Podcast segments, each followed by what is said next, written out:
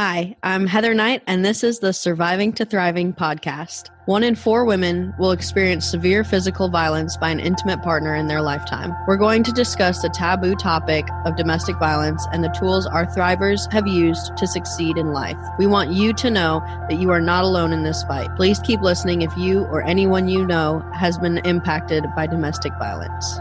Before we get into today's episode, I would like to thank our sponsor, Knight Protection Services, for making this podcast possible and all the support they provide our cause. Hey guys, welcome to another episode of the Surviving to Thriving podcast. Today we have with us Stephanie Narita.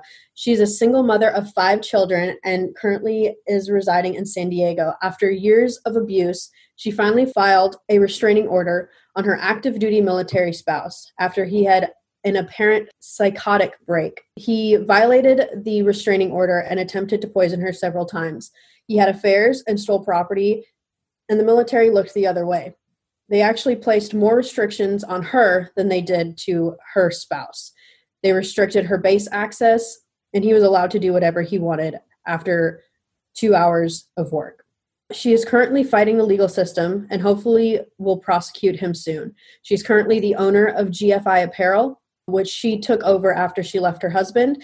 And the cool thing about that is they will hire victims of domestic violence and give them opportunities to work and to earn income so that they can leave abusive situations as well and start thriving in life. Stephanie, welcome to the show. Hi, thank you for having me here. Of course. So I know that this is going to be a long episode, which is okay for us. We just like being able to hear different stories of survivors and how they got out of their situations and how they are now thriving in life. So I'm just going to get right into it and ask you how did you what was your childhood like? What were you what was it like growing up for you? You know what? My mom did her best, but my childhood was very dysfunctional. My dad himself suffered from a lot of addictions, addictions to gambling, porn, all kinds of things and you know, she tried to make it work to the best of her ability, but she up and left him. And after that, it was don't show any emotions. I remember crying when my dad left because I was four and I didn't understand.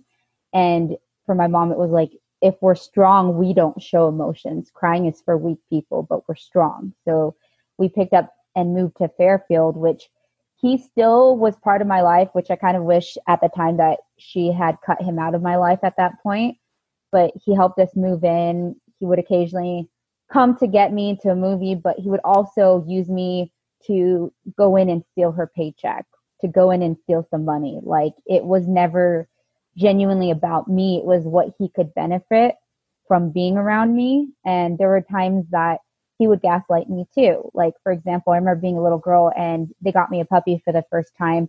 And, you know, little girl gets excited. I want, it. I want my dog. I want my dog in order to get me to be quiet, he picked up his cigarette butt and burned it into my arm. And then he told everybody that I ran into him. And I remember crying and crying and crying. And I was like, no, he did it. And they're like, no, he says you ran into him. You got to respect your elders. You got to respect what they say. And then on the opposite end of that, my mother, who had all this trauma, constantly worried about me turning into my father because I look the most like him. I have the most qualities that matches him. And so she would constantly berate me and then she would love me, berate me and then love me. So I got conditioned to feeling a certain way. Like my conditioning growing up was I was always wrong, I was unlovable, and I was a burden to everybody because both my parents had said if they can do it again, I would not have been born because I was the accident child. There's 10 years and 11 years between me and my siblings. I'm nothing like them. They seem to be perfect in every aspect. I tend to slip up a little more. I have more medical problems. And it's something that, you know, they never let me live down. I was always kind of under a spotlight.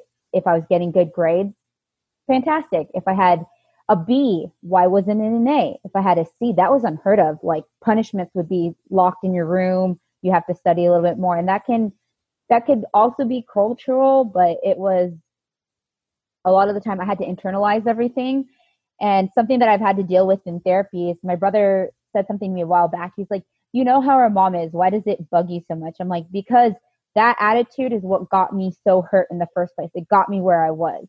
Because from the time I was little, to the till now sometimes sometimes i hear i'm not good enough sometimes i hear why do you think you're better than everybody why do you think this like i'd be successful at something and she'd be in a bad mood from working so much she'd be like well you think you're better than everybody. You're a liar. You're this you're that. Like i was always labeled as something where as a child you should be loved and you should be told i love you and i need you. But she never dealt with what she went through with my dad. So instead the cycle just continued. She passed it on to me and i was searching for love in everywhere possible. So that's kind of how i ended up with my spouse so to speak. He was my first love he was the first person to really be like i love you so much and he said it deliberately after one week of knowing me he said i'm falling in love with you and I love that feeling and I would not let it go for anything. Definitely. I mean, I that is one of the, you know, signs of that we that we teach our, our women to look for is, you know, how soon is is this moving? How fast is this moving? Uh, you know, how long have you known this person and you know, compared to what stage of the relationship you're at. So I definitely understand that, and a lot of it stems from childhood abuse. It, it's you know it's it's scientific and and it's been proven that that they have a huge correlation. What were your teenage years like? Did you have you know did you struggle in school? Did you struggle making friends, or were those kind of maybe a little bit easier years just because you know you could kind of escape the house and and be at school. My teenage years i loved the high school i was at. I had the best friends in the world but i was also a cancer survivor growing up. And so i spent more time in a hospital than i spent with my friends. And because there was always that self-doubt i always wondered if my friends actually liked me because my mother would always be like how do you know that they like you and they're not just using you for something that you can do for them. Why would they like you? You're not good enough for that you know? All the insecurities that had been laid on her she had just fully laced onto me. And it was almost predictable. I was part of the band so my best friend jessica at the time and she's still in my life because i love her to pieces she literally would be like it's not you. It's your family. Like they gang up on you the minute you get home and they don't even realize they're doing it. Yes, they love you, but they don't realize they're doing it because it's been going on for generations. You're just the next piece of that generation. And I remember one time I got really sick at a band camp and I had locked my legs and I was ready to pass out. And I was like, I'm not passing out. And they're like, what's wrong? And they're like, she's, they're like, why are you crying? And they're like, she's really sick, but she doesn't want to go home because her mom's going to yell at her for getting so sick. And sure enough, I had locked my legs hard enough. I did ended up passing out.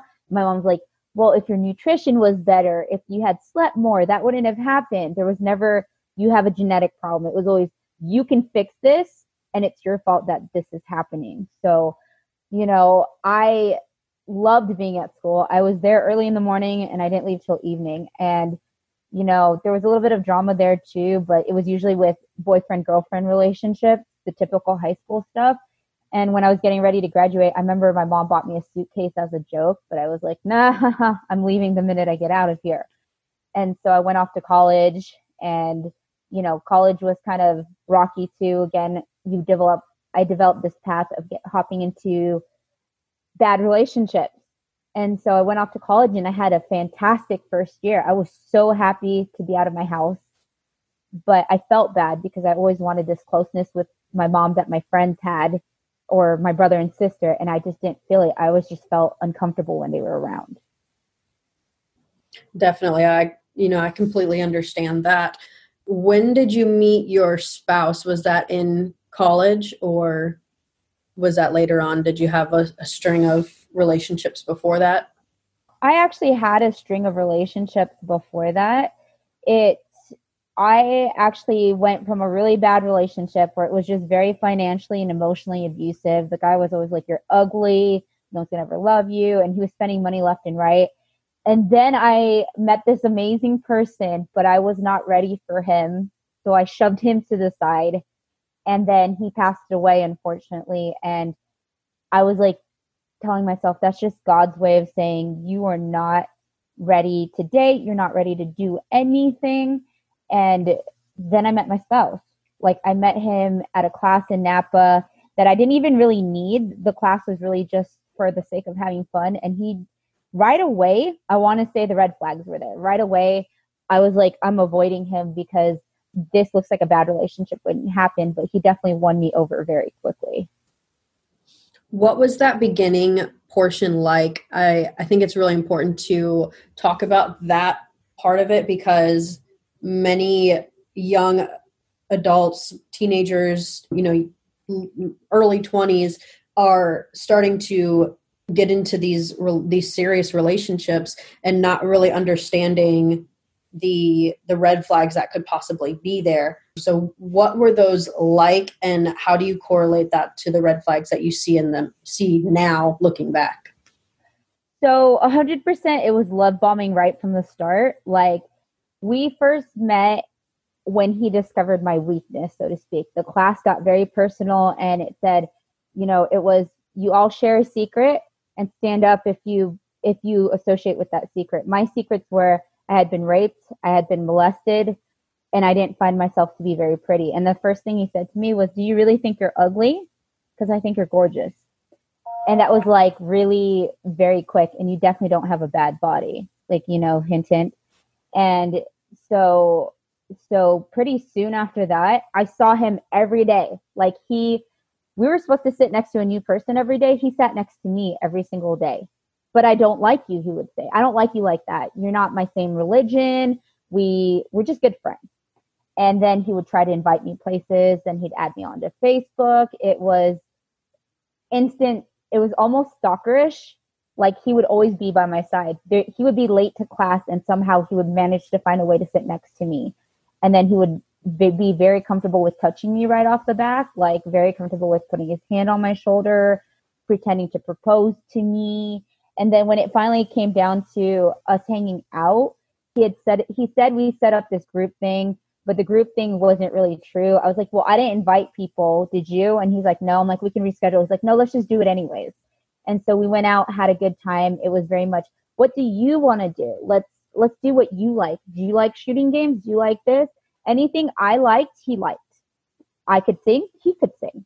If I could play the guitar, he could play the guitar better. It was very much a competition right off the back, but there were red flags. Like he took me to his mother's work in Napa once to play some table hockey, right? Like the one with the pucks that go back and forth. And I had beat him and he was like, go again. Like I remember he got mad. Like he was like, go again. We're doing this again. And I was like, I was like, okay, maybe he's just a little competitive. He deliberately had the pucks hit me in the arm in order for in order for him to get the win. At the time, I was like, you're just overly zealous. And now looking back at that, I'm like, that's super big signs of abuse. And, you know, when when we after we went on that, he started saying, I love you. So we're talking about a week span here. He literally went from from I don't like you to I love you to I think I want to marry you, which is his repeat pattern. He's with that with his new relationship right now. I love you. I want to marry you and then there were secrets you know there were things that i wasn't allowed to know things that were coming out he never wanted to he was very lovey-dovey with me in private but when his friends came around he didn't want his parents to know that he was dating me he said that they were judgmental they wouldn't understand why he was dating someone like me and you know he got overly affectionate affectionate because the guy has a huge sex addiction so he got overly affectionate fast so i had told him that you know, I had different standards back then. You're young. And I was like, I'm not comfortable with moving this fast. And he goes, I'm sorry, we got carried away. If you hadn't dressed like that, I wouldn't have. So those are some key phrases to tune tune into. In the course of the month knowing him, he went from I would never date you, you're a good friend, to trying to, to get me to screw him in the back of his car and tell me that he's a good Christian and he never does this type of thing. But it was like every time just kiss me one more time just kiss me here just kiss me there what's wrong with kissing me a little bit lower you like me right like i like you too so it got very sexual very fast. And every time i tried to dump him and all of a sudden all these people would come out to his defense of why he was a great person. And as we were going on in the relationship small little things i noticed too. He all of a sudden would start to throw insults in there like they were jokes. Like i love you so much. Oh, you're so fat. Ha ha ha ha ha. I weighed the exact same amount he did, which was at the time we were in college, we were both 130 pounds at the time.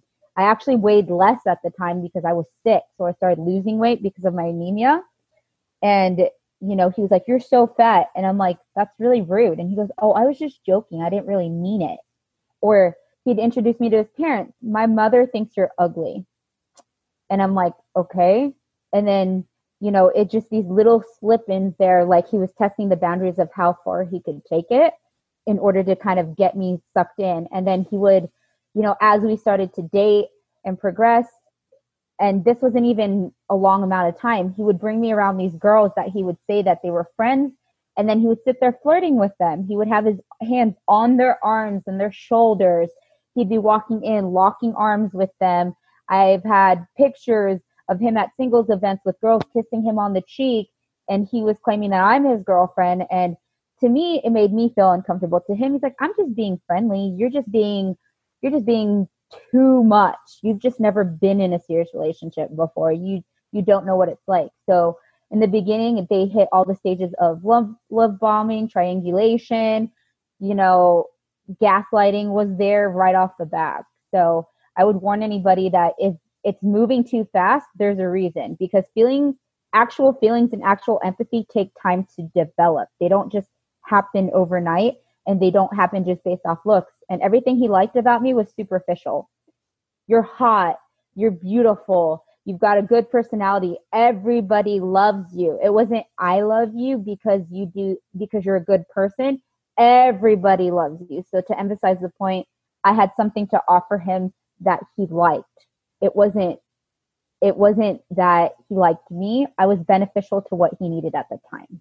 Definitely. What is something that you would want, like if, when you were in that situation, what would be something that you would want somebody to tell you so that maybe you could have prevented what happened in the next coming years? That trust your instincts and believe that the red flags are there, that you're not going crazy. Because if somebody had told me right from the start, look, he's not acting like a normal person would, I probably would have avoided it. Or if people weren't emphasizing the point, oh, he's so great, he's so nice, I wouldn't have gotten myself into that situation because a lot of my opinions of him had to do with what other people were saying. I had my instinct, and other people were saying, oh, he's a great guy, just give him a shot. He's nervous, he's that. So there was all these justifications in there for how he was acting. And I feel like had I known what sexual assault really was from the start, then I wouldn't have, because my assumption was I agreed to date him. So I guess that entitles him to do what he feels like, even though I might be uncomfortable with it. And I've already expressed it to him. It's, oh, maybe I am dressing a little too risky, risky. Maybe I am deciding that these clothes aren't fit. So for somebody I didn't even know what the definition of marital rape was until like last year. So if that gives you any indicator, I had been well groomed into thinking that it was my responsibility to take that pain.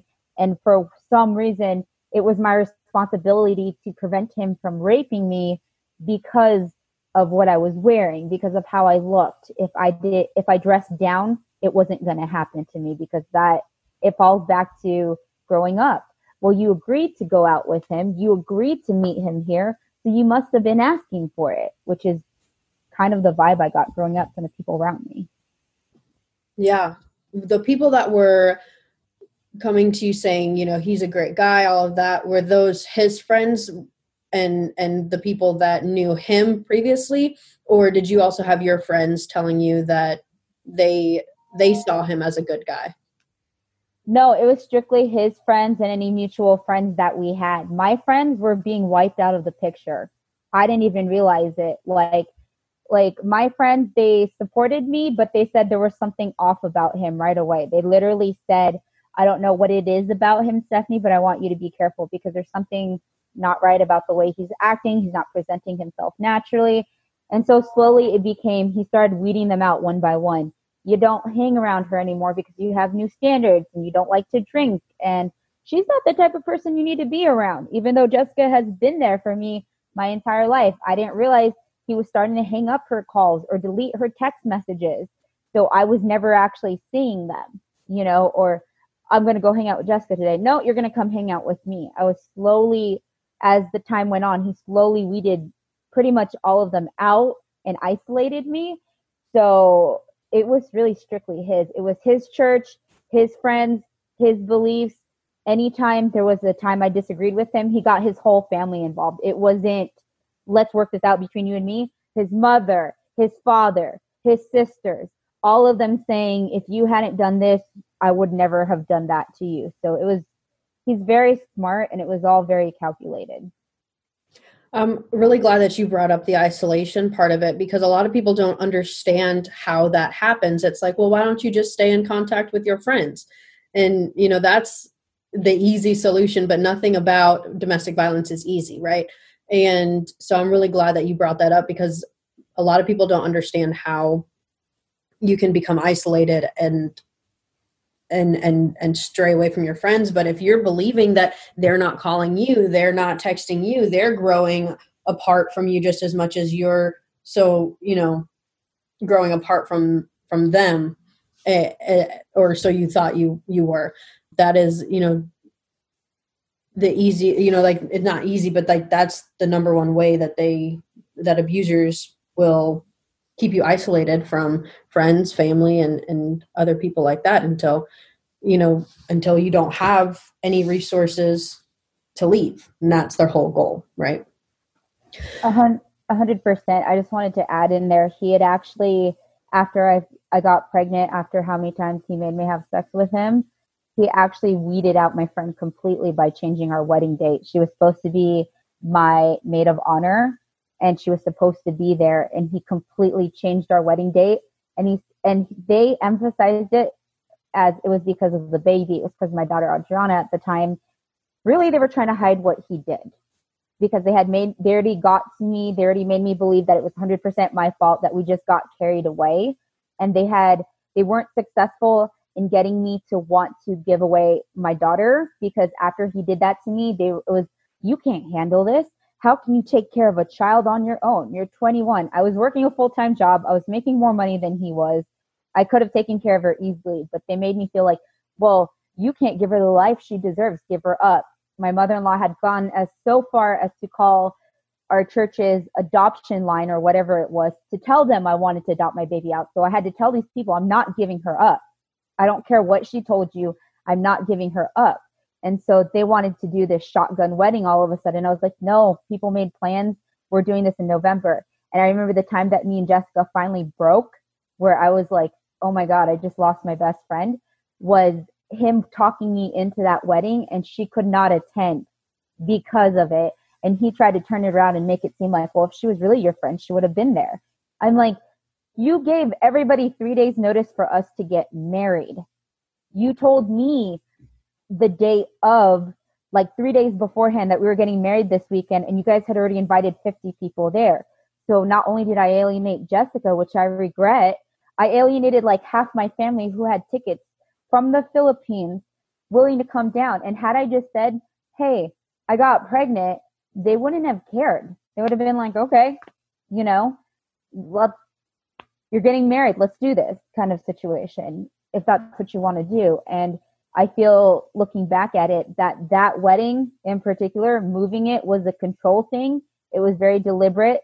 They took everything that I wanted and they completely changed it and expected me to like it. And, you know, right from the start, that was probably one of the biggest red flags was the wedding and the fact that he I that was the moment he isolated me from everybody because after that, it became our family, our lives. We should start our lives together except for the fact that he was still bringing me around his mother and his sisters and expecting me to go around them. I wasn't allowed to go around my brother, my sister, or anything unless it was an event he wanted to go to. So the isolation didn't stop. And to, it got to the point where he'd be telling me, oh, so and so said this about you, and telling them something different. And I literally had nobody. Like the isolation got so bad, I felt like I had to leave my hometown because he had punched me while I was pregnant because he told me all night he was leaving me for another woman And then he tried to gaslight me into thinking that he never said that. And then he wanted me to turn away. He basically wanted me to give, to take the kids and to pay for them. And I said, if you're going to act, and I will say, this is the meanest thing I said. I said, if you're going to act like a sperm donor, then be, so be it. And he literally looked at me and said, like, say that again. And I'm like, and I looked at him. I was like, I'm not going to say it again. He goes, say it again. And as soon as I said it, he punched me square in the face. And his family justified it. They said, You deserved it because you said this, you said that. My daughter spoke up against him. He, she literally told me, You know what? He's got a girlfriend. He's taking me there. He's not feeding me lunches. He's not doing this. She was looking for help. And within a matter of minutes, he had turned the entire town against us. And he literally was like, Well, you can't say anything or else I won't be able to go to the Navy and Adriana can't get insurance and Adriana's going to die because she has, has epilepsy. We were spending thousands of dollars trying to keep her alive because her seizures were so bad. And so, you know, I had a bishop talk to me, you can't say anything. And the fact that you called CPS on him is wrong. And if he comes, if CPS asks me, I'm going to lie for him because no, you're in the wrong. I literally had, you know, he disappeared for a week and he was out at freaking Walmart buying paint. He was looking at porn. He was doing everything except for being an actual dad, and people were justifying it. His sister launched a smear campaign on Facebook saying, well, she kicked him out and she did this and she did that. I'm like, that is not what happened. And people had started thinking that it was domestic violence. And so his parents flat out started telling people, no, it's Stephanie. She didn't do this. She didn't do that. So by the time he actually went to boot camp, I had been so isolated by my entire family. Like they had, till this day, I don't talk to my brother and sister because they side with my ex. They're completely on his side. My mother has come around since realizing the police don't just file ROs because you feel like it. But till this day, I will not speak to my brother and sister because they have fallen for his lies and his smear campaign. But back then, we left and we picked up and went to a completely brand new city to follow him because we felt like we didn't have anywhere else to go. My friend, I will never forget when we left for Chicago. My friend was like, Adriana doesn't want to go. And I'm like, what? And she goes, listen to her. She doesn't want to go. And I remember Adriana coming up to me. She was crying and she was like, we could be happy. Just you, me, you, me, Ivy, and the new baby. Just don't make us go. Please don't make us go. And I'm like, well, daddy promised it's going to be different. And he says he's all better and it's, he's in the Navy now. It's going to be so much better. And I remember she, we got on the plane and I was nervous. I was shaking and she had tears streaming down her face. She's like, I want to stay with my Nana. I don't want to go. And we get there and, you know, dad was great for a little bit. While my mom was there, he was great. And then he had promised us we would have housing. He promised us that we had all these things. So to stay out there, and it turns out I didn't have any of those things. He didn't know how it worked. He didn't even tell his command that I was out there. So they had no idea that he had his eight month pregnant wife in a hotel with two little children. And when I confronted him about it, he said, Well, I never wanted you out here in the first place. I saw you again and I just didn't feel the same because you're not beautiful. You're huge and you're ugly. And I remember I remember what caused me to stay. I, I had picked up my stuff. I had my rental car. I had already spent like three thousand dollars just to come up and be with him. And I had driven the girls over to the ombudsman and I was like, so is there if do we have a home or is there any way you can help us get home because we need I, I'm about to have a baby and I can't have this baby in the hotel and he does he's saying he doesn't want to be with me. And I went into premature labor in the ombudsman's office like I had been shaking and rocking. And Sophia, my daughter, she was nearly 10 pounds at birth. And so she was knocking on my stomach. And so they drove me to the hospital. And that's when they were like, You're not going anywhere. Like, you're staying here in Great Lakes. And I remember crying, thinking, I'm like, How am I supposed to stay here with somebody who doesn't love me? I don't have anybody here. And, you know, they said, We're going to call your church. We're going to set it up for you. They set it up and they're like, We're going to make him set up housing for you. It's an emergency he did, you know, I don't care what he says, you're going to get housing. And I was like starting to feel a little bit more relieved and a little bit more calm. My mom had already been yelling at me as to why I came out in the first place. And I started to feel better. And he was like, I didn't mean to say that to you. As soon as he found out we were actually getting a house, I didn't mean to say that to you.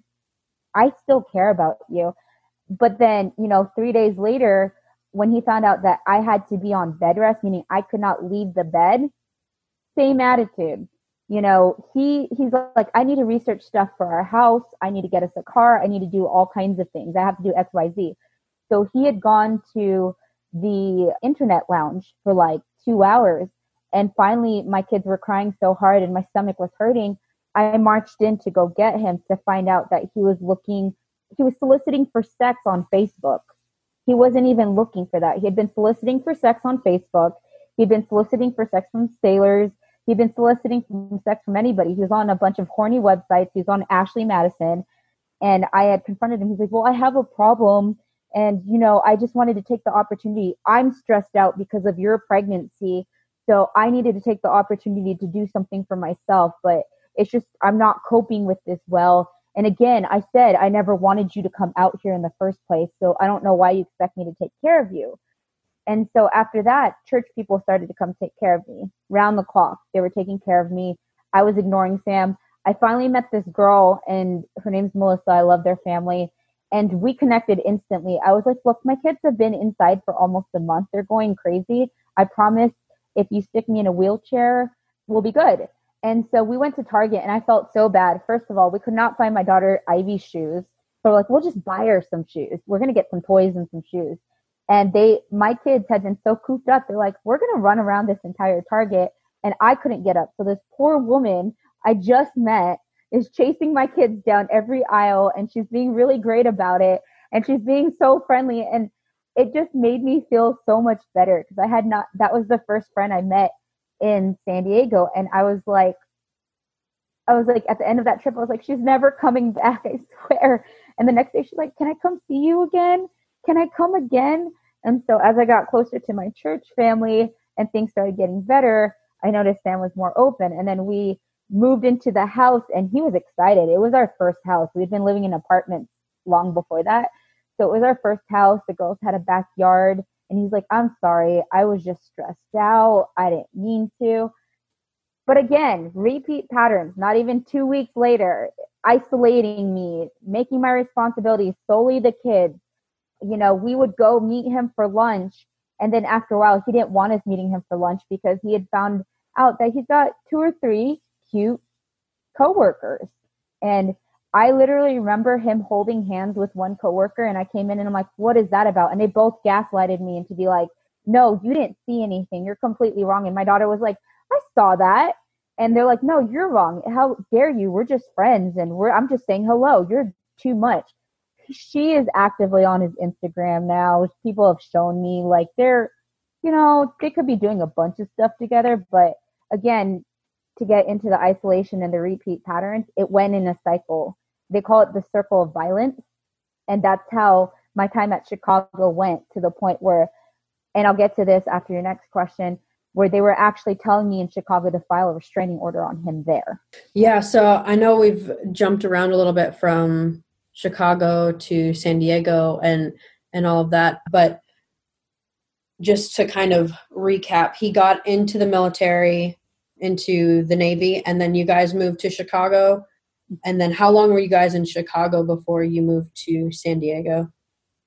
We were only there a year because he was only supposed to be there for training. And had I known that, I would have stayed in Fairfield with my family. But he had written me about, I want to say, eight to 10 letters of how excited he was for us to come back and for us to get a fresh start and that he was not going to speak to his family and that he didn't want me to speak to his mother or his parents or or his siblings because they were the problem. And that's something i didn't key in on was he started isolating me from his family members as well. I know that a huge part of your story is how the military has treated you versus him. Did that start in chicago or was that later on? It sounded like while you were pregnant it they were very helpful in helping you find housing and getting you to the doctors on base and things like that. So, did you find that they were helpful in the beginning? Military installations are completely different wherever you go. Back then, I I was too afraid to say anything about the abuse that was going on. I was told that if I said anything, my daughter would lose insurance and she would die. Having almost witnessed my daughter die from a seizure before, I was too afraid to say anything. So the incident that happened in Chicago was, you know, there was a lot of there's a lot of little things that led up to this. I had dropped him off to work and he was kind of openly berating me and he said something along the lines of, I never wanted you to come out here. I don't know why you're here. You're an ugly person inside and out, and I don't want to be with you. So I had I had dropped him off right in front of the Fleet and Family Center, and he got out of the car and he's like, honestly, I don't even think don't I don't what was his words? I don't even think you can compare to some of the people I've met out here. And I remember that was the one that set me off and I just burst into tears. Like, I'm trying so hard. I'm waking your kids up at four o'clock in the morning so we can drop you off to work. I'm trying, like, what could I be doing better? And I burst into tears. And all of a sudden, this group of women swarmed my car and was like, We saw the whole thing happen. You're being abused. Come inside. We need to talk to you now. So as soon as I got in, the advocate came up to me. They pulled us into a private room. I didn't even key in on it. My daughter had crawled into one of their laps and said, Thank you. And she was crying and she was like, Thank you so much. And I didn't know what she meant by that. I thought she was just excited to play with toys, you know, and I didn't realize till years later she was saying, Thank you. We've been I've been wanting somebody to help us. And, you know, they talked to me and they're like, Has he ever they they pulled me into a separate room, they kept the kids entertained and they said, Has he ever been physically abusive to you? And I'm like, I froze. I was like, I don't know what to say right now. And she looked at me and she goes, I was in an abusive relationship for six years. This is why I'm an advocate now. I've seen all the telltale signs based on his body language, based on the way he approached you, the way he spoke to you. I'm going to take a guess he's put his hands physically on you. And I looked at her and I was like, yes. And he goes, more than once? I'm like, yes. And at that time, she's like, how many times has it been? I was like, I'm like, there was this time he punched me in the face. He punched me shortly after my first son died. He slapped me after my first son died. And he told me and the neighbors that it was because I was hysterical and that's what his justification was for. And she was like, okay, we need to get you help. They launched an investigation. He was not allowed to come home for a few days. And then she said, here's the big one. We're getting a restraining order and she's not going to see your kids for the next three years. Do not say anything. We're going to do this. And I'm like, freaking out. I was like, I don't have anybody here. I don't I don't want to be stuck in Chicago. And she goes, Well, we'll move you to a women's shelter. I was like, I can't move my severely epileptic daughter to a women's shelter without insurance. We won't she won't survive there. She has so many needs. I can't like we almost starved keeping her alive before the military. I I can't do it. And you know, and I've got an autistic daughter and I've got this and she had emphasized the point. She's like, the, the reason why your other daughter is likely autistic is because you're in an abusive relationship. And she had let me know that her abusive relationship beforehand resulted, her first child was Down syndrome and had autism and all kinds of issues because she had been abused all throughout the pregnancy. And then the sec- she moved on to a healthy relationship and that child's perfectly fine. And she emphasized the point later on that, you know, you might likely end up with more autistic children, which did in fact happen if this continued. And I remember Sam didn't say anything. He was very calm about the whole situation. But I remember saying, I'm like, there's something I want to say. I don't know how to bring it up. And he he said something along the lines of, You need to tell me the truth if we're ever gonna work out. And that got to me. He's like, You have to do your part to make this work out. And so I told him what was going on. He's like, Well, we can't have that happen. Tell them you don't want to speak to the command. And so I did. I literally said, I'm, I'm not going to speak.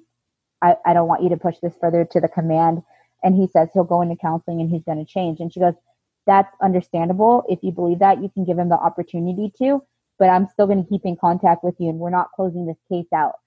Sam got orders for San Diego shortly after that. And he's like, San Diego's it, baby. And I remember that he told me, he's like, San Diego's it, baby. This is where I finally get the feature faking. I finally make good on every promise I ever made you.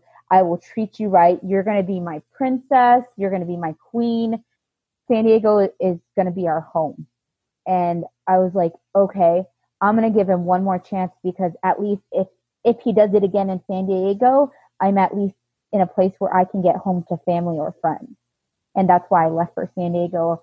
So again, to answer your question, day and night. So we have that end at Great Lakes where they were like on top of it. They were ready to move me into a shelter based on only comments he had made. And then we get to San Diego and this started early on. I when he was on a ship, I don't think I'm allowed to say the ship, but when he was on that ship, he had been neglectful and abuse, abusive towards our family. Like my daughter had a life-threatening disease and we had to monitor her, so he was given permission to get off the ship to take her to the hospital if need be because this is a two-person job. This is not a one-person deal. And she was throwing up so bad she was choking on it and I was on the phone with the nurse. I was like, look, we're at her therapy session right now. She's choking. And I, I'm trying to wait till she calms down so I could get her to a hospital. And she's like, Do you think she needs an ambulance? I'm like, Not exactly. She's throwing up a whole lot. And she's she's like, Well, how far are you away? Let's let's figure this out. She's like, you know, we were 10 minutes away from the hospital. The nearest ambulance was about 20. She's like, Get in your car right now, call your husband, see if he can meet you there or I'll call you back. Let's see if it gets better. He she had ran through a few steps. So I called him and she called back. So I instantly switched the phone. That was a no-no for him. He literally literally was like, "Well, what the hell is your problem? I'm trying to help you and you have a fucking attitude." And I'm like, "No, I was on the phone." And he'd cut me off. He's like, "Then fucking deal with it yourself." And I was like, "Are you kidding me right now? Your daughter's sick." So I loaded all the girls up and at the time, my eldest was still having seizures, and I was like, okay, Hannah, like, we'll get this last bit out of you, and we're just gonna hightail it. I'm gonna haul ass out of here. And so I I get her in the car, and I'm freaking out. I'm trying to stay calm. I'm like running through lights, like, no, I need to get here. They're telling me the ambulance is not gonna beat me to the hospital. I need to go. And so she's barfing still, and he calls me, and he's like, well, you have a fucked up attitude, and you always have had it. And he only does it in private settings.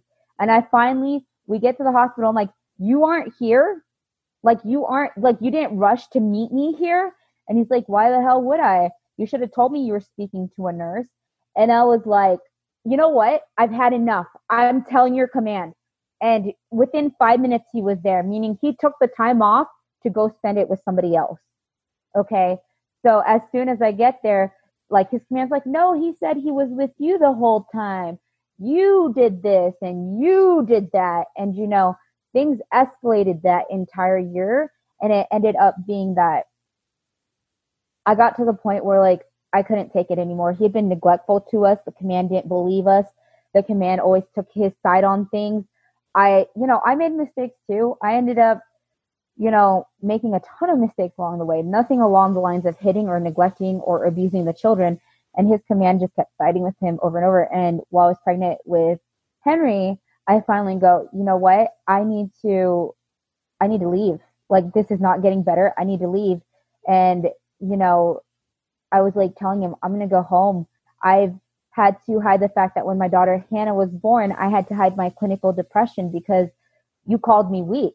I told him because I almost died with Hannah and I, I got on Zoloft because I was clinically depressed. Like I did not want to wake up in the morning because of it because I felt like I felt like nothing.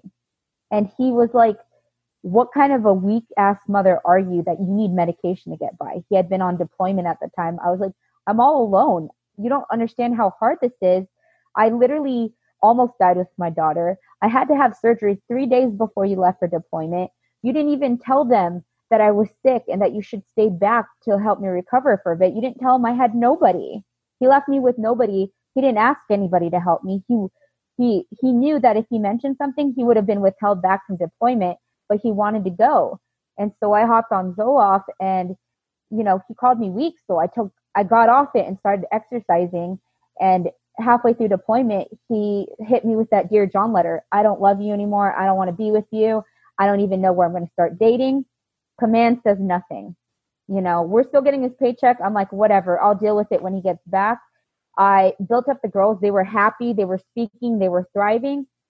He gets back and it's like instant hell all over again. Like, I didn't even want to see him. But when he saw me, I had become blonde all of a sudden, which he likes Caucasian women. He does not like I am not the right ethnicity for him. I became blonde all of a sudden. I lost all the baby weight. Like I was thin. Like I was really fit. And he won't keep his hands off me. Like he's groping me in public. He's grabbing my privates in public, acting like he didn't dump me all of deployment. And I was like, I'm really uncomfortable. And then I was like, well, maybe something changed. Maybe he's trying to be nice. And so the girls see him. My eldest just looks at him. She doesn't even care that he's back. Like she just looks at him and you know, they all see him and then my baby's crying. And so for a while it's good again. Then the problems start up. The the the abuse, the hitting. So flash forward to Henry, you know, I told him, I'm going home. You're not helping me. I've got all these issues. I didn't know he had saved and screenshotted all my postpartum text messages. Okay he every time I said I don't want to live, he said, You're looking for fucking attention. You are an attention whore. You're fucking looking for whatever you can get to, you know? And so this night I was like, You wouldn't even care if I stabbed myself right now. And I had said that in response to the fact that he he called me and was like, You don't really deserve to live. You're a shitty ass mother. You can't get anything right. You can't do anything. And that's the story that his command and nobody listens to is the fact that he had been egging me on all week. He said he was going to kill himself to get away from me. He said that he was going to shoot himself, that I didn't understand, that I was a horrible person, that I had put all this pressure on him, and that my children hated me. He literally said that my kids hated me. So I literally literally said, I'm like, that's what you want? Like we had an argument verbally over the phone and I made the mistake of texting him. I'm like, you wouldn't care if I took a knife and stabbed myself right now, would you? And I tried to call him back to be like, wow, that was too far. You had already pissed me off. That was just a lot of abuse that I was internalizing. And I just reacted to it. And I don't know why I did that. I'm so sorry.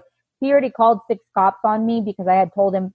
And the reason why he came home confrontational is I, I let his command know about that entire past year and then I let him them know I had already gotten approval for my brother to go home with my kids and have this baby, so I would be leaving, and that I was getting help. And so he did not like getting in trouble. He does not like looking bad. So he told them a completely different story, saved all these messages I had sent to him in the past that he told me I was weak for. And on top of the one that he got from me because I was angry and was like, she needs to go to the psych ward. Police show up no, there's nothing wrong with her. She's mad, but she doesn't need to go. I don't like I literally had a police officer pin me to my wall and call me a a fucking bad mom because because of Sam. It was a woman. She said, "If you fucking hurt these kids, look at yourself. Look at the shit you're pulling around these kids." So she was already beating me down and the officer that who had, came out three more times after the fact was like, no, she's not the problem. He was an older gentleman. He had already seen stuff like this right off the back. He's like, I don't want you getting in that car with him because this is going to turn into a domestic violence situation. I was like, well, he says he only wants me to check the baby. And I was really worried about the baby because I couldn't hear a heartbeat. So I was like, okay, I'm going to go with him. We loaded the car up with the kids. My friend was going to come meet us up with the kids. He said, he looked at him. He said, don't say one word to her the entire ride. As soon as we get around the corner, he goes, do you know how bad of a mom you are? You can't do anything right. You can't load dishes right. You can't do this. And I'm like, he said not to talk to me. Are you trying to piss me off? And as he's doing that, as we're driving in the car, I'm starting to freak out because he's texting like this. And I'm like, do you want me to drive? And he's like, no. I'm like, get off your phone. We've got kids in this car. What are you doing? He's like, I have to tell everybody what you've done. Text his, he texts his mom. He texts his brother, my brother, my sister, my any person that's in our circle of life. I was like, get off the car. Like I was shaking at this point, thinking that we were gonna crash. We get up there and he's like, just you're just trying to ruin my career. And I'm a second class and I'm the most important sailor here. And you just don't understand what you're doing. And I'm gonna make you see what you're doing. And so I was like, you have to get off the phone and we have to talk about this. This is not safe. So he pulls over I'm like, give me the phone. And he's like, I'm not stopping until every person knows what you've done to me. And I said, so I grabbed the phone. I was like, and he grabbed it back. And I was like, fine, I can deactivate your phone from my phone because I was the main person on that line. And he's like, the hell you will, you fucking bitch. And so he, we ended up getting into a fight. Our kids are asleep in the back of the car and I can, I hear that they're asleep. So I'm like, you gotta stop. And so I'm trying to brace myself like this. I'm trying to hang on to my phone. So finally he yanks me from the hair and punches me in the face and the phone drops. And I find, and and I just get out of the car. I instantly get out of the car. I'm not thinking other anything, but I'm gonna scream the minute I get out of this car. And he's like, Where the hell are you going? And I screamed as loud as I could till the MPs came. And they pulled us aside and he's like, She's suicidal. She's this, she's that, she's that. And I'm like, he just punched me. And the MPs believe me. They're like, we want to arrest your husband. And then one of the MPs along the way decided after talking to us, they weren't going to arrest him. And I'm like, what the hell? They're like, they're just going to send him back to the barracks. They're like, he just needs to cool off. You're being too much. So they decide they're not going to arrest him. I was like, well, fine. If you think there's no problem, he can take me to the hospital and get checked out. Why the hell should he go to the barracks and me be left with everybody else if I'm being the problem? And so he went with me. I didn't know he was doing that so he could get to another doctor to be like, this is what she's been doing. She's been doing this. She needs to be locked up. And so he did get me locked up and he's like, you have a problem and you don't see it. And every time I brought up an issue he had, it was you have the problem. And so I finally find, and as finally they decide to keep me, as they decided to keep me, they like he left and he said in front of multiple staff, I lied to keep you here. I lied to keep you in San Diego so you couldn't take my fucking kids away from me. And he ran off with my card and my car. Okay. So he's got my money in my car. And, you know, I'm sitting here like, you heard him. And he's like, well, that's not our jurisdiction. We're not legal. We're here to support the sailor. That entire time, we're here to support the sailor. I kept saying, I need to talk to a lawyer. I need to talk to this person. I need to talk to that person. I need help right now because he's going to try and take my kids from me. And they're like, no, you have to stay here. They treated me like I was a 50. I got classified as a 5150 and that whole experience and he kept calling family members she's not she's not going anywhere she's not doing this she's not doing that and you know i finally get to the one social worker who believes me and she goes you're staying though and i'm like so why am i staying and he goes because you don't realize you're a victim of abuse because everything that came out of my mouth at the time was if he hadn't if i hadn't done this he wouldn't have done that so the woman keyed in very clearly she goes, You need to stay here and understand the abuse cycle, and we're going to get you out of it. You know, so the psych ward at the time was going to help. But again, it depends which staff you're talking to and who you're talking to. So I stayed. And that entire time, I kept calling him, Can I please talk to my kids? No, they don't want to talk to you. I want a divorce. I hate you. You're doing this to our family, you know? And so two days passed. They're like, There's no reason for us to legally keep you here. We know that you we know they were going to let me go after one day. They're like, we know you've got all the resources you need. Get your family out of this situation. So I came out of the psych ward completely different. I came out with the mindset, it's time for me to leave. He instantly tried to hoover me back in. He instantly was like, you know, I came out and he could tell something was wrong with me. I took a shower and I personality is different completely. He said, "There's something wrong with you. What did they do to you in there? They did they brainwash you or something? They like are they turning you against me in there? Like that's what he was saying the whole time. I was like, no, I just don't think this is working and we should start focusing on co-parenting. And so the first thing he instantly turns to the sex. So he's like, wait a minute. So he grabs me by and flips me around and starts kissing me. And I'm like, I don't feel anything. And so he starts kissing me more. I was like, I, I just, I think this is a bad idea. I got this mindset. And then he's like, we're going up to the bedroom. And then he was like, let's have sex. Let's do this. And so I started getting hoovered back in. Problems didn't stop there. I found out he had been driving my daughter to a field trip, texting again, and she got scared.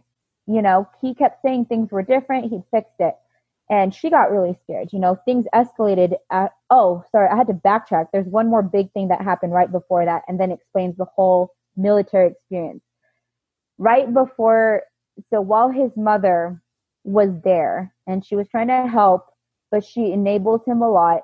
They pretty much sent my brother away because my brother at that point was fighting with him and he's like, Are you coming home with us? I was like, Why would I go home with you? You don't believe me. You want me to give up custody of my kids.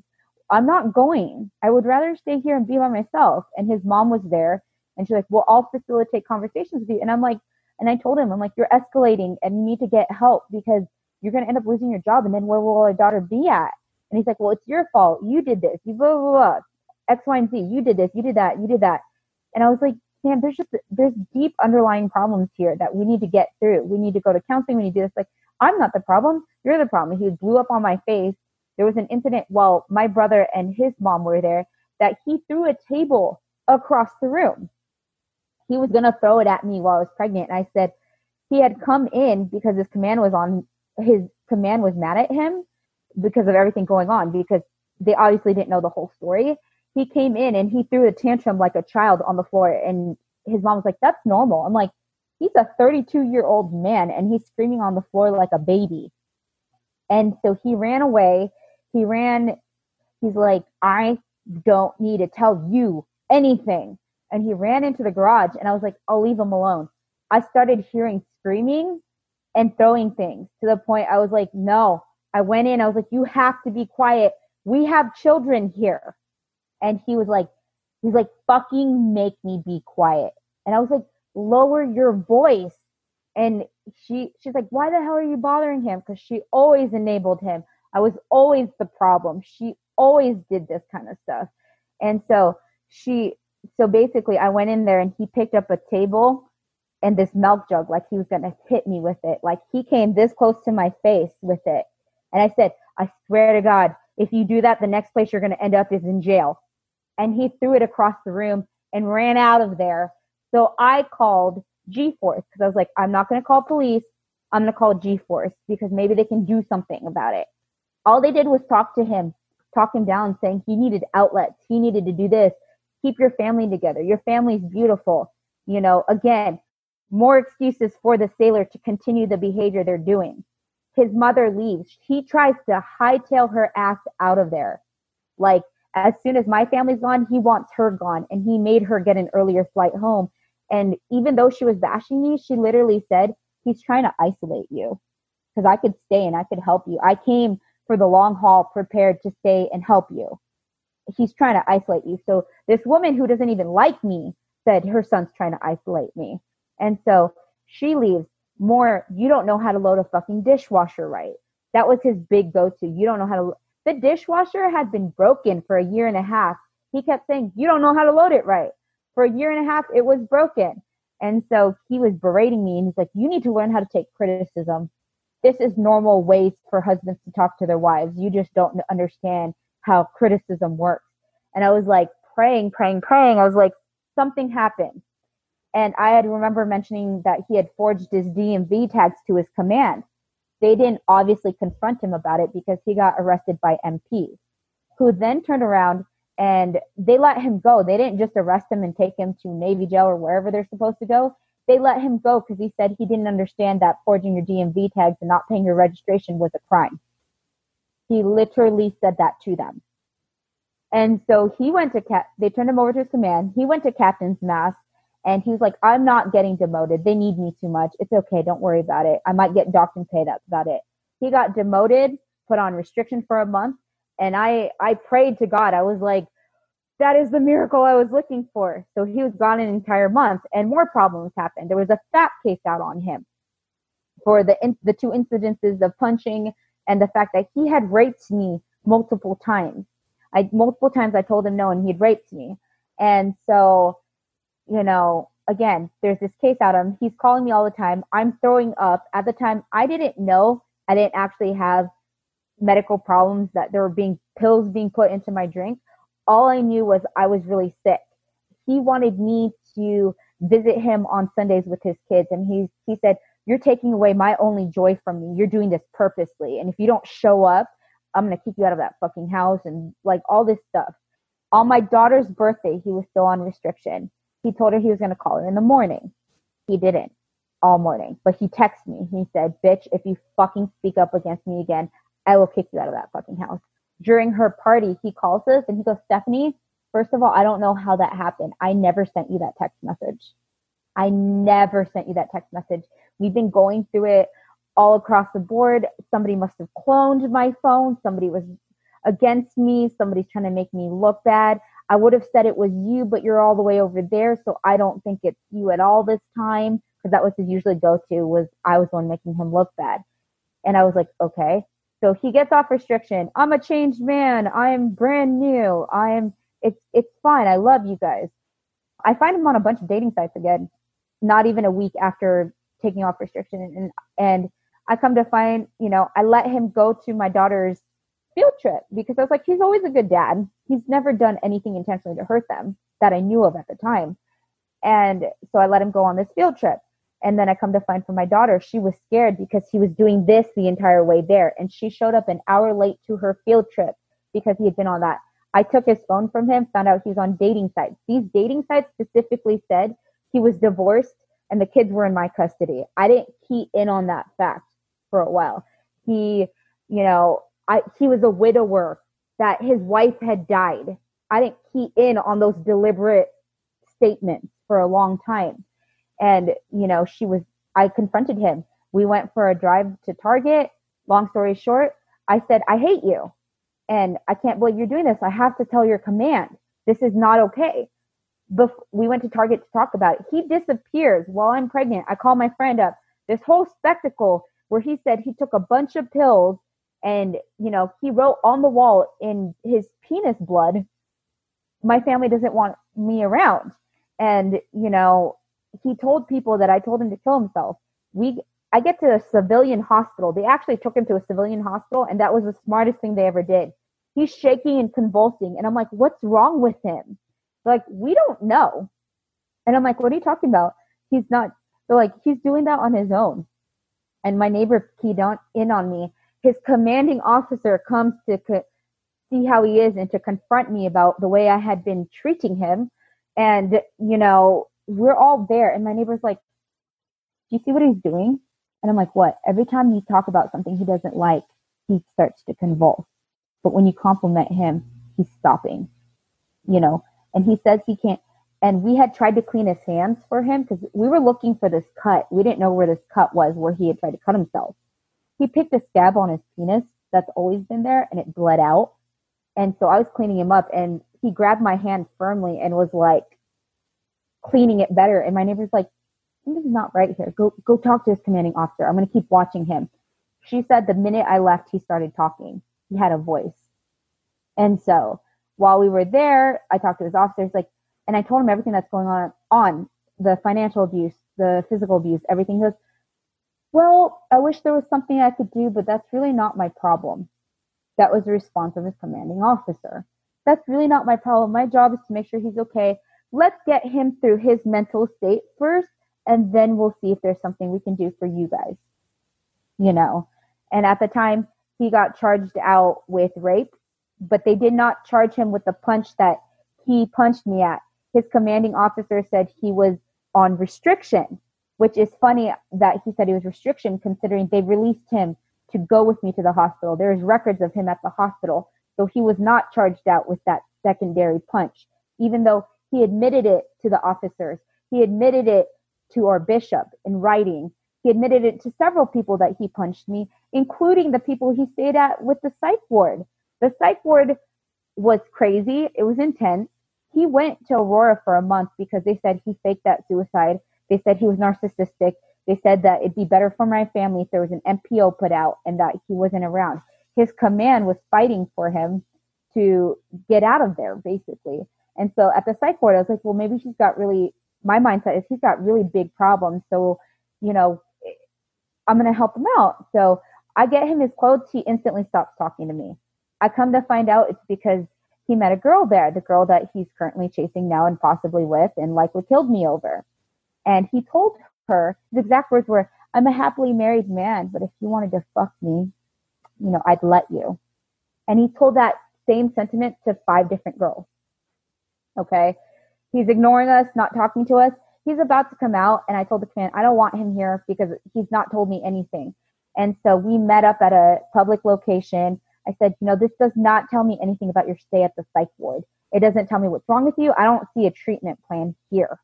And so, you know, he does that. And so the command's like, well, yeah, he can stay on the ship for a while. You know, within the first day, you know, you would think that they keep an eye on a sailor more he left the ship like after midnight and was like, I'm hearing voices. This is a dark place to be. This is not where I want to be. I want to be with my family. I said, okay.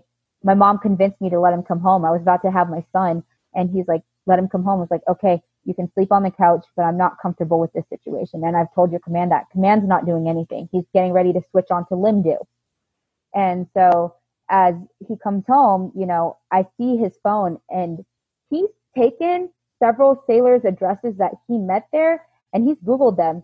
He's looked at several sailors' addresses. He's masturbated to several of their pictures, you know, all this crazy stuff. And I'm trying to warn the command of this. And like, it's not our problem. It's not unnormal. It's not crazy. It's not this. It's not that. And so I'm like, okay. And so I have my son and we let him be there, but all my neighbors are there. Our house is never full at this point in time. I told my neighbors, I said, purposely keep the house full. I don't want to be alone with him. And, you know, because the command keeps saying, he's better. He's feeling better. He's a great guy. He's this, he's that. And so, what was it? The on July 4th, when my son was set to, you know, he was like a couple days old, we went over to Vons to get stuff because people were coming over to come see the baby. And he was like, I'm depressed. I'm like, okay, let's talk about it. And he goes, I can't talk to you. You're too judgmental. I'm like, okay, so let's find you someone else to talk to. Why the fuck don't you want to talk to me? I'm like, I can. I offered you, and I didn't know what was going on at the time. He won't. I'm like, come on, just get in my car. Let's go to Vons. It'll be fine. As we're driving to Vons, he's like, you're just so judgmental. I had more people at Aurora, again, things I didn't key on to at the time that cared about me than you do. And so, you know, we're driving, we're driving. He's like, You're a fucking bitch. And he tries to grab the wheel of my car. And I instantly like move his hand. And he's like, I gotta get the fuck out of here. And he barrel rolls out of my car. Like my car is going like 50 miles per hour and he barrel rolls out of my car. And I'm thinking, I'm like, oh my God, like I don't know what to do. I remember getting to Vons and trying to get a hold of him. I called Aurora, like, you need to take him back. Like he's trying to kill himself.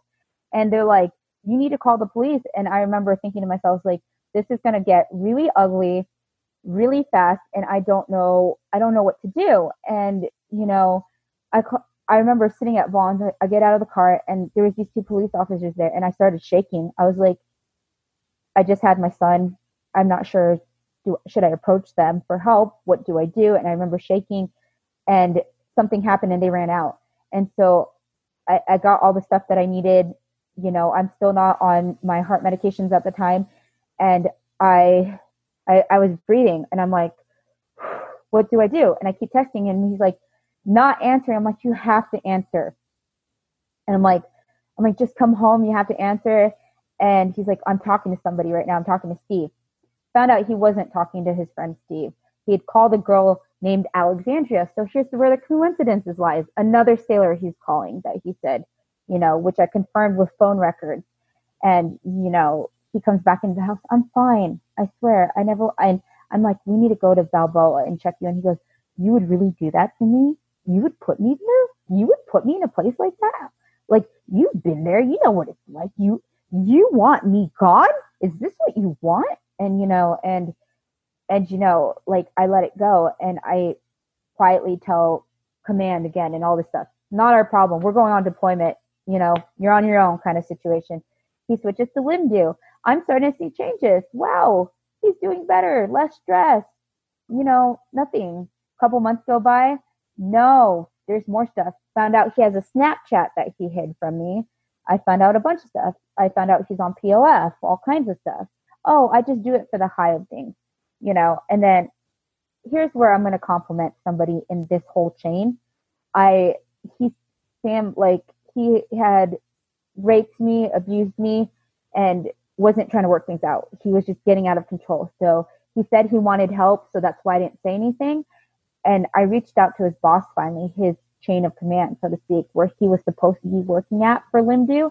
And I said, Look, something's going on. And he goes, I haven't even seen that guy since October. And I'm like, What? He told me he's still been wor- working there. And he goes, No, let me call you right now. And he let me know. He goes, I haven't seen him since October. And I told Sam at the time, I was like, I already told your boss what's going on. He freaked out, calls the boss and says, I'm sorry I haven't been into work, but X, Y, and Z happened. And my wife is mad at me, so she might tell you a different story. And so the boss is talking to me. He's like, something's not adding up here. What's what's going on? He said you had medical problems and he was taking care of you. I'm like, no, he said he was working and he didn't have time to help me with my medical problems. I had noticed in that time he had offered to take the kids to appointments more, but after their appointment, he'd be lingering like two or three hours after the appointment and then he would return to work. So all these little signs that he's not actually working were there. So I confront him about it. First thing he says, Well, if you hadn't, I wouldn't have. I'm like, Where did you go? And then he tried to guilt me. I'm depressed. Then he tried to say, I love you. Then I'm going to kill myself. His, his work, like the guy that works in optometry, again, I don't know if I can remember, name him, but he, he was like, Get him out of that house. Call the police now. Get your kids to safety. I will come down there. Get him out. And I was like, if I do that, he's going to run. I said, I'm going to call my neighbors right now. My babysitter's here. She's keeping the girls upstairs. We're going to make him go to the psych ward. And so Sam gets there and he's like, he thinks he's there to talk. And I'm like, you have one choice now. You're either going to go to the psych ward and get help for the stuff that you need, or you're going, or we're, or we're going to call the cops. And he's like, are you really going to do that? And so he's dragging his feet there. I cried. I was crying. I was like, my daughter's about to lose insurance. I, I didn't even know that was financial abuse. And, you know, we get there, the hospital staff is trying to make me stay with him.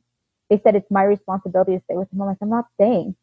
And so this is where, where things escalate. This is where I find out about the pill attempt, where, where, where we actually see the pills in my drink, where it had been crushed up before. We've actually pulled pills out. Like my, my neighbor pulled whole pills out of my powdered milk and we documented everything. And this is where his where the psych ward was like, he's coming back and you're just gonna have to work your issues out. He says it's you. And then when I confront them about the pictures, oh, we've talked to your husband about those pictures. He says you you have enemies, so we we advise you to beware of your enemies. And I said, okay, hold up. So he's saying because we had packed a bunch of his stuff. This is how we found the pictures. We're like, he's saying that we have I have enemies that snuck into his private bank without me noticing, pulled out these pictures, crossed out my eyes, wrote rip across it, and then gone. So they confronted him again. It's like, oh, it must be her. I'm like, so if it was me, why didn't he just say that in the first place? And when I confronted him about it, you know, you're the reason for my anger. You're the reason for my pain. And then when he found out I finally filed the RO, he was he tried to call me. They prevented him from being served for almost a week. The military prevented him from being served from almost a week. He was on military property. They came to my home several times. They were denied access to the base three to four times. And they said, well, we can't have him served in the psych ward. That is bull crap. I have known other people who went in that had their spouses served in the psych ward. They gave, they allowed him to call me on Christmas to try and pump me for information as to why I filed this restraining order and what the allegations were. I would not do it.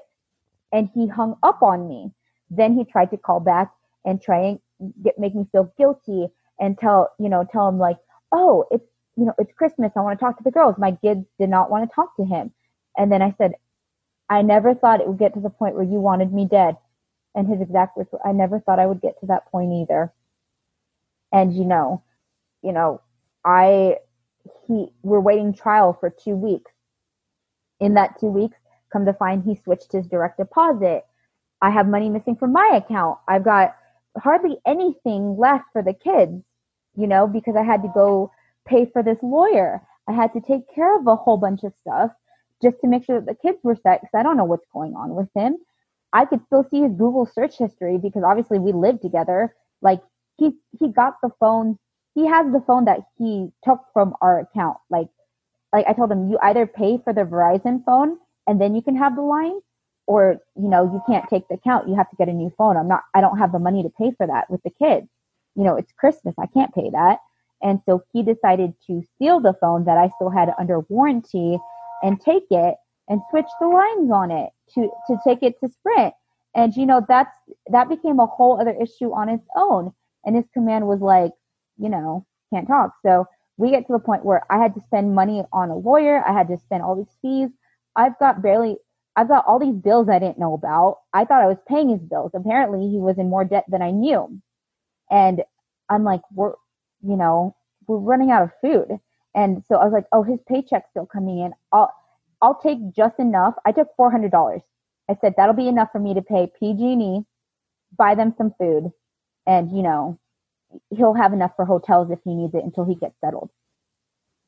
He transferred all his money out of his account into his personal private account. And he, what else did he do? He, like, apparently was telling people that I had made him broke because he, my friend sent him a letter to confront him about it.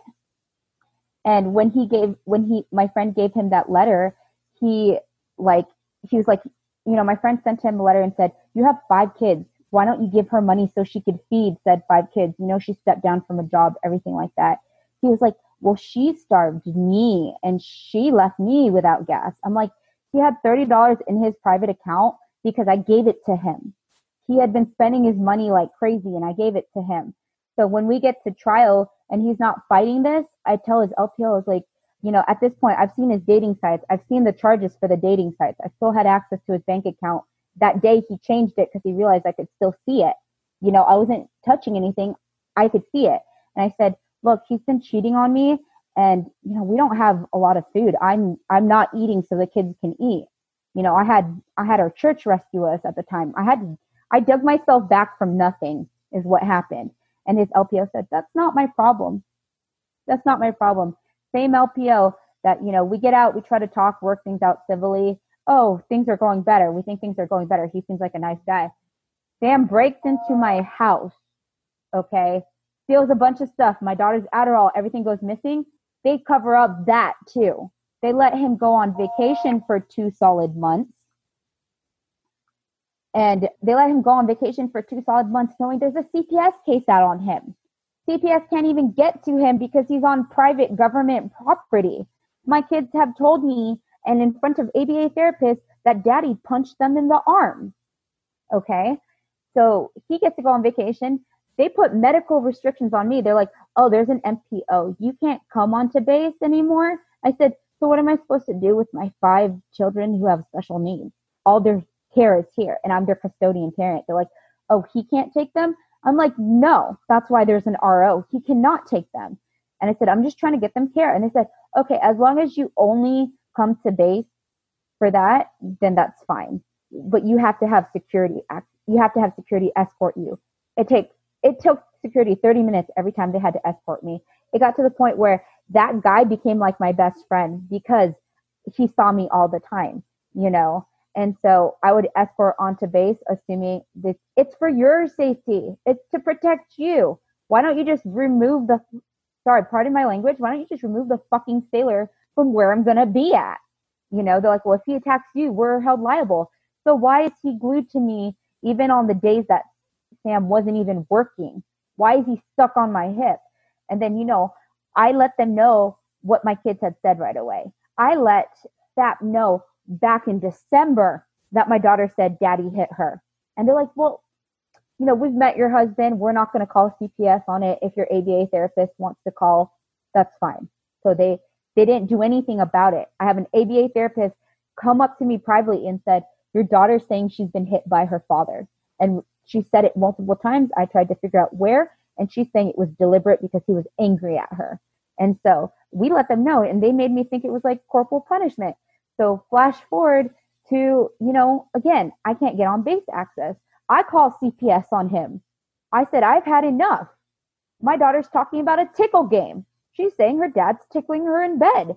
She's saying all this stuff. I call CPS. They don't do anything for weeks. You know, they're like, well, we have to call, they, we have to call the father, we have to do this. I end up making a video online and the video kind of went viral. And that's how I ended up talking to members of Congress in which I was pissed, I was angry, I was begging for help. He had literally broken into the home. I was I had tears pouring down my face going, I can't protect my children and no one's helping me. They won't do a thing about what he's doing to us.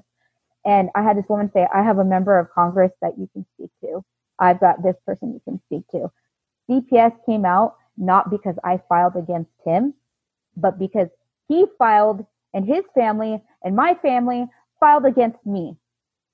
And the reason why I know they did that because they can't release who filed is because basically what happened, they had details only my sister and my mother knew. And so I confronted them both. I was like, which one of you called on me? And the lady came out the day before my daughter's birthday and was like, I have to check on the kids or I'm going to have you arrested. And I'm like, who's on trial here? Is it me or him? And they're like, well, he's a good sailor. And when and when talking about the punch, my daughter said, she goes, well, she says her sisters punch her too. And I'm like, yeah, because they're little girls. Of course her sisters punch her. But did you ask about her dad? She goes, well, he said he only punched her one time. Don't you see how you're overreacting? Don't you see how you're the vindictive ex wife? Don't you see that he's a great sailor and he's doing awesome and you're just trying to make him lose his job? Take the video down. The reason she wanted me to take the video down is because there was evidence attached to it. I provided the pictures, I provided the bullets we found, I provided everything because, well, they think you're losing your mind we would like your psychiatric re- records. And I said, hell no. Why would you need it? I'm not on trial here. I'm not, I'm not signing that off to you. You're trying to pull something. And my babysitter, who's a mandated reporter, she's not, we're good, we're good friends. You know, we become good friends as she's worked for us. She's a worker. There's no way in hell she would risk her job for me. You know, she's here to tell the truth. She goes, that was so wrong what she did. So I ignore it. I go to Disneyland. Come to find out, my fa- my sister's like, if CPS calls me, I'm going to tell them you're a bad fucking mom and I'm going to tell them to give them back to their father. That's what they were trying to pull. They were trying to get them taken from me to put back into their father's arms. And that's why I was like, screw it. I'm done. And, you know, I almost didn't get to take them to Disneyland. I'm going to be really honest with you because I didn't know I could leave. We went on a whim because I was like, if he gets to go to freaking his hometown for an entire month, why don't I get to go two hours down the street you know, so my daughter could celebrate her birthday. I'm like, and they were like, well, I would consult your lawyer about that. And I'm like, no, I'm not going to. If he gets to do that, then I'm doing it. And so I left. And, you know, I said, I don't think this guy's coming back. I flat out said he's not going to come back because there's a CPS investigation on him.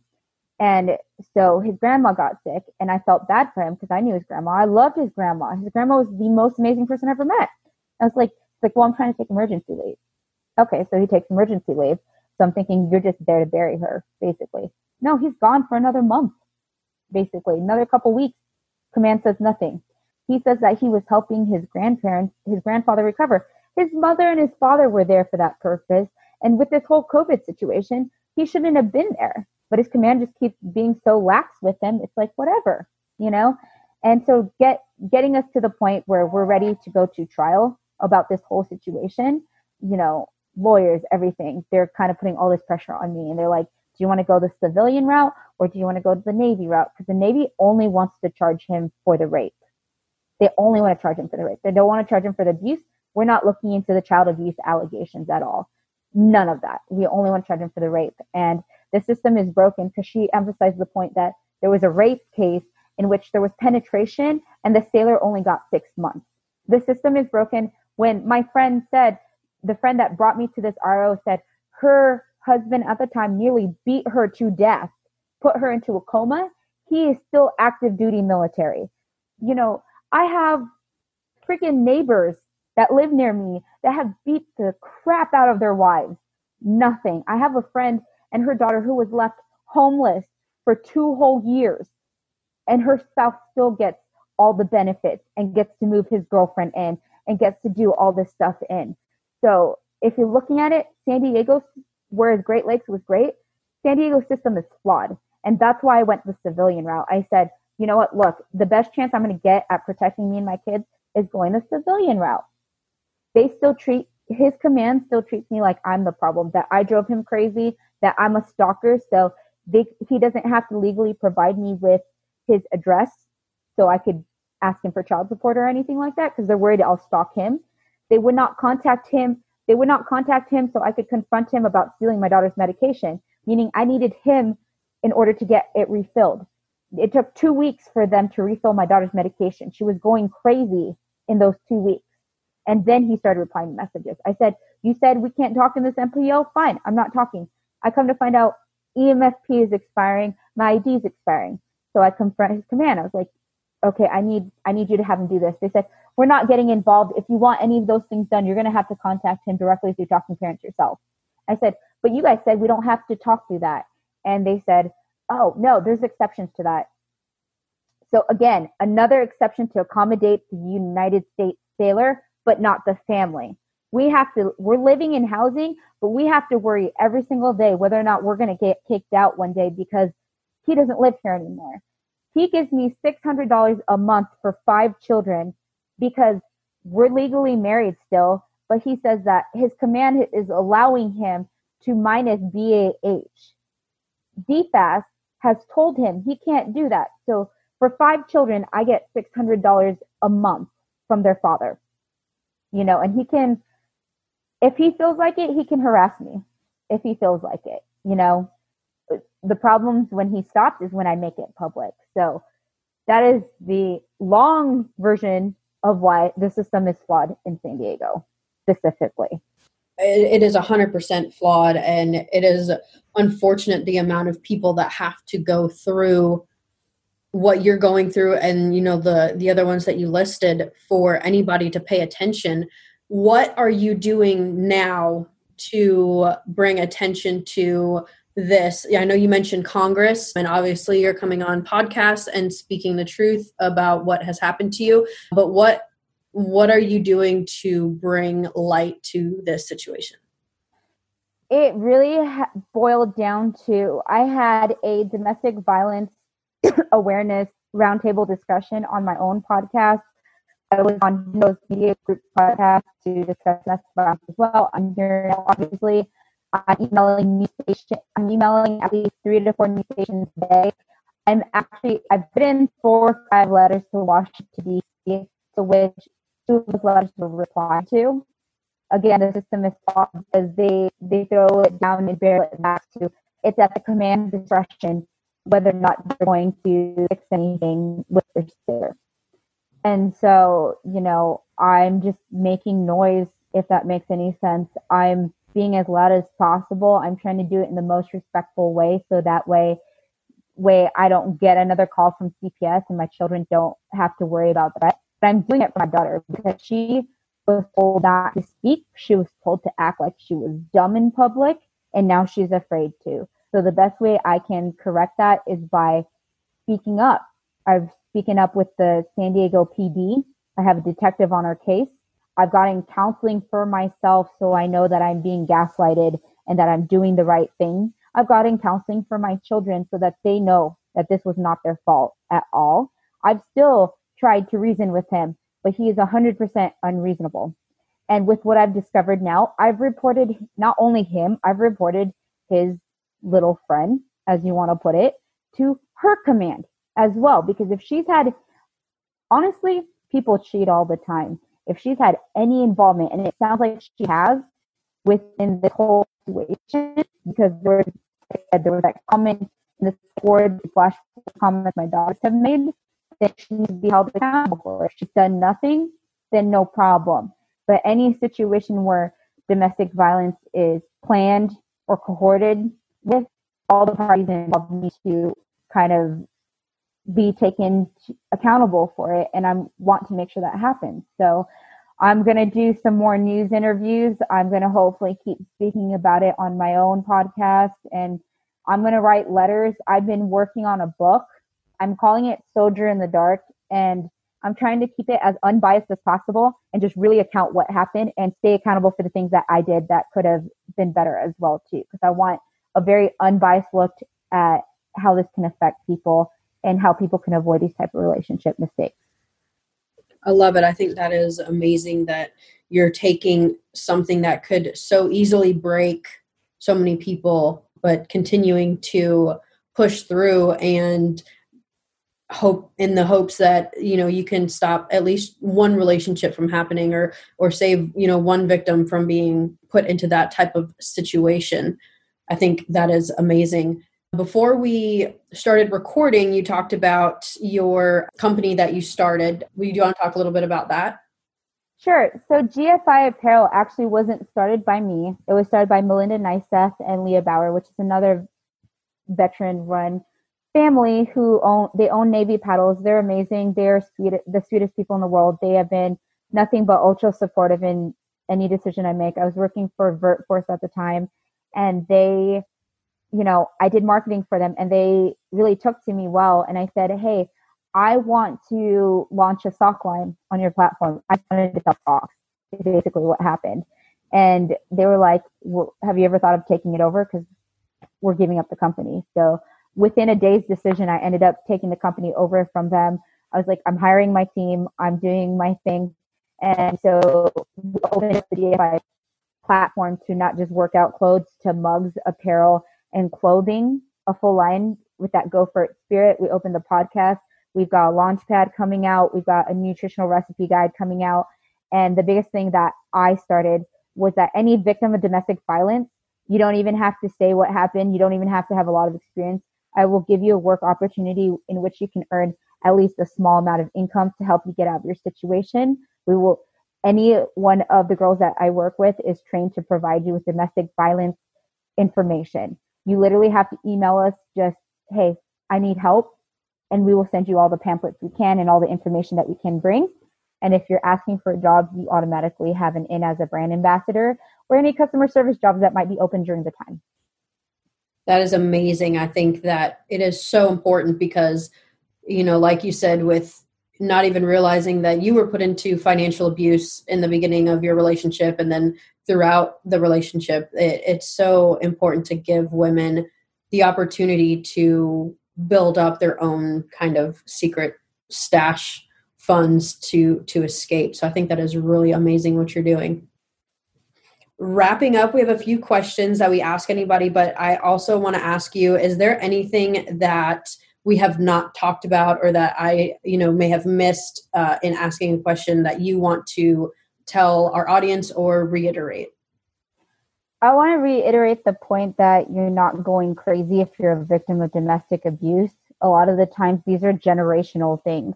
The reason why I finally left is because I didn't want my kids to become the next victims of domestic abuse.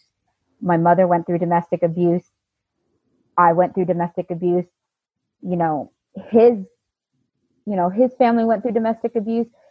He was abused as a child and people react differently. I obviously became very codependent. He also he obviously became an abuser because of the situation he was in.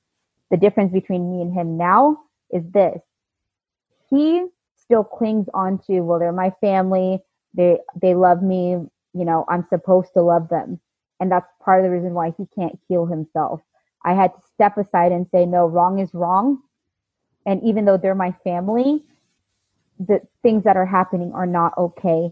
And they either need to get help and work with me or they cannot be in my life because that's toxic. Whether it's your brother, your sister, your mother, if they really loved you, they would work on problems with you. This isn't about who, you're you're to blame or she's to blame. This is about there's a mutual problem and we need to fix it together. And that's the part that people miss. They think, oh, well, if I just did this. No, if somebody cares about you, they're going to fix the problem with you. For example, I had a huge misunderstanding with my friend. We came in, we discussed it, the problem is gone. With a narcissist or a cluster B personality or something that a personality of somebody who has domestic violence issues, they would have come in and be like, you are to blame. So I would first recommend getting help and separating yourself from the situation, at least temporarily, until you can find some clarity in it. That's amazing. That is really good advice. So, like I said, wrapping up though, we've got a few questions that we ask everybody. The first question is What are your goals for the next year? It doesn't have to be just 2020 since we're almost in the middle of 2020. So, um, just the next um, 12 months, what are, you, what are your goals? I want to finish college so I can apply for medical school. I want to get my daughter speaking fully again so she understand I'll basically get her over her anxiety. I actually want to finish out this divorce and get into a healthy relationship. I think after being 10 years in a relationship where it was nothing but abuse, I'm ready for somebody to love me and my kids. But until that time happens, we're building ourselves back up.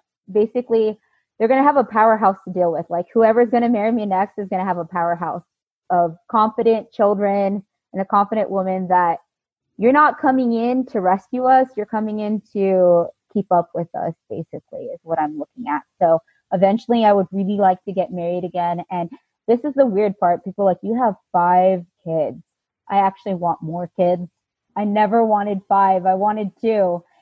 And after having this conversation with this woman for a company we work with, she's like, honey, it's such a joy to have more. And I'm like, uh, you know, I kind of do want that. like, I want more kids. They're now that I've had the kids just me for the past six months, we're just we're so happy. We're a well-oiled machine. We we love each other. We tell each other that every day. And I just want to give people hope. I want to I want it to get to the point where my company's so big that people are calling me and saying, "Help me get out." That's what I want. I want people to get out and I'm hoping that I can impact with this conversation with Congress that I'm having later on today, that I can impact changes that the court system, and I'm sorry for getting emotional, but I want the court system to change because for the longest time I thought I was going to die.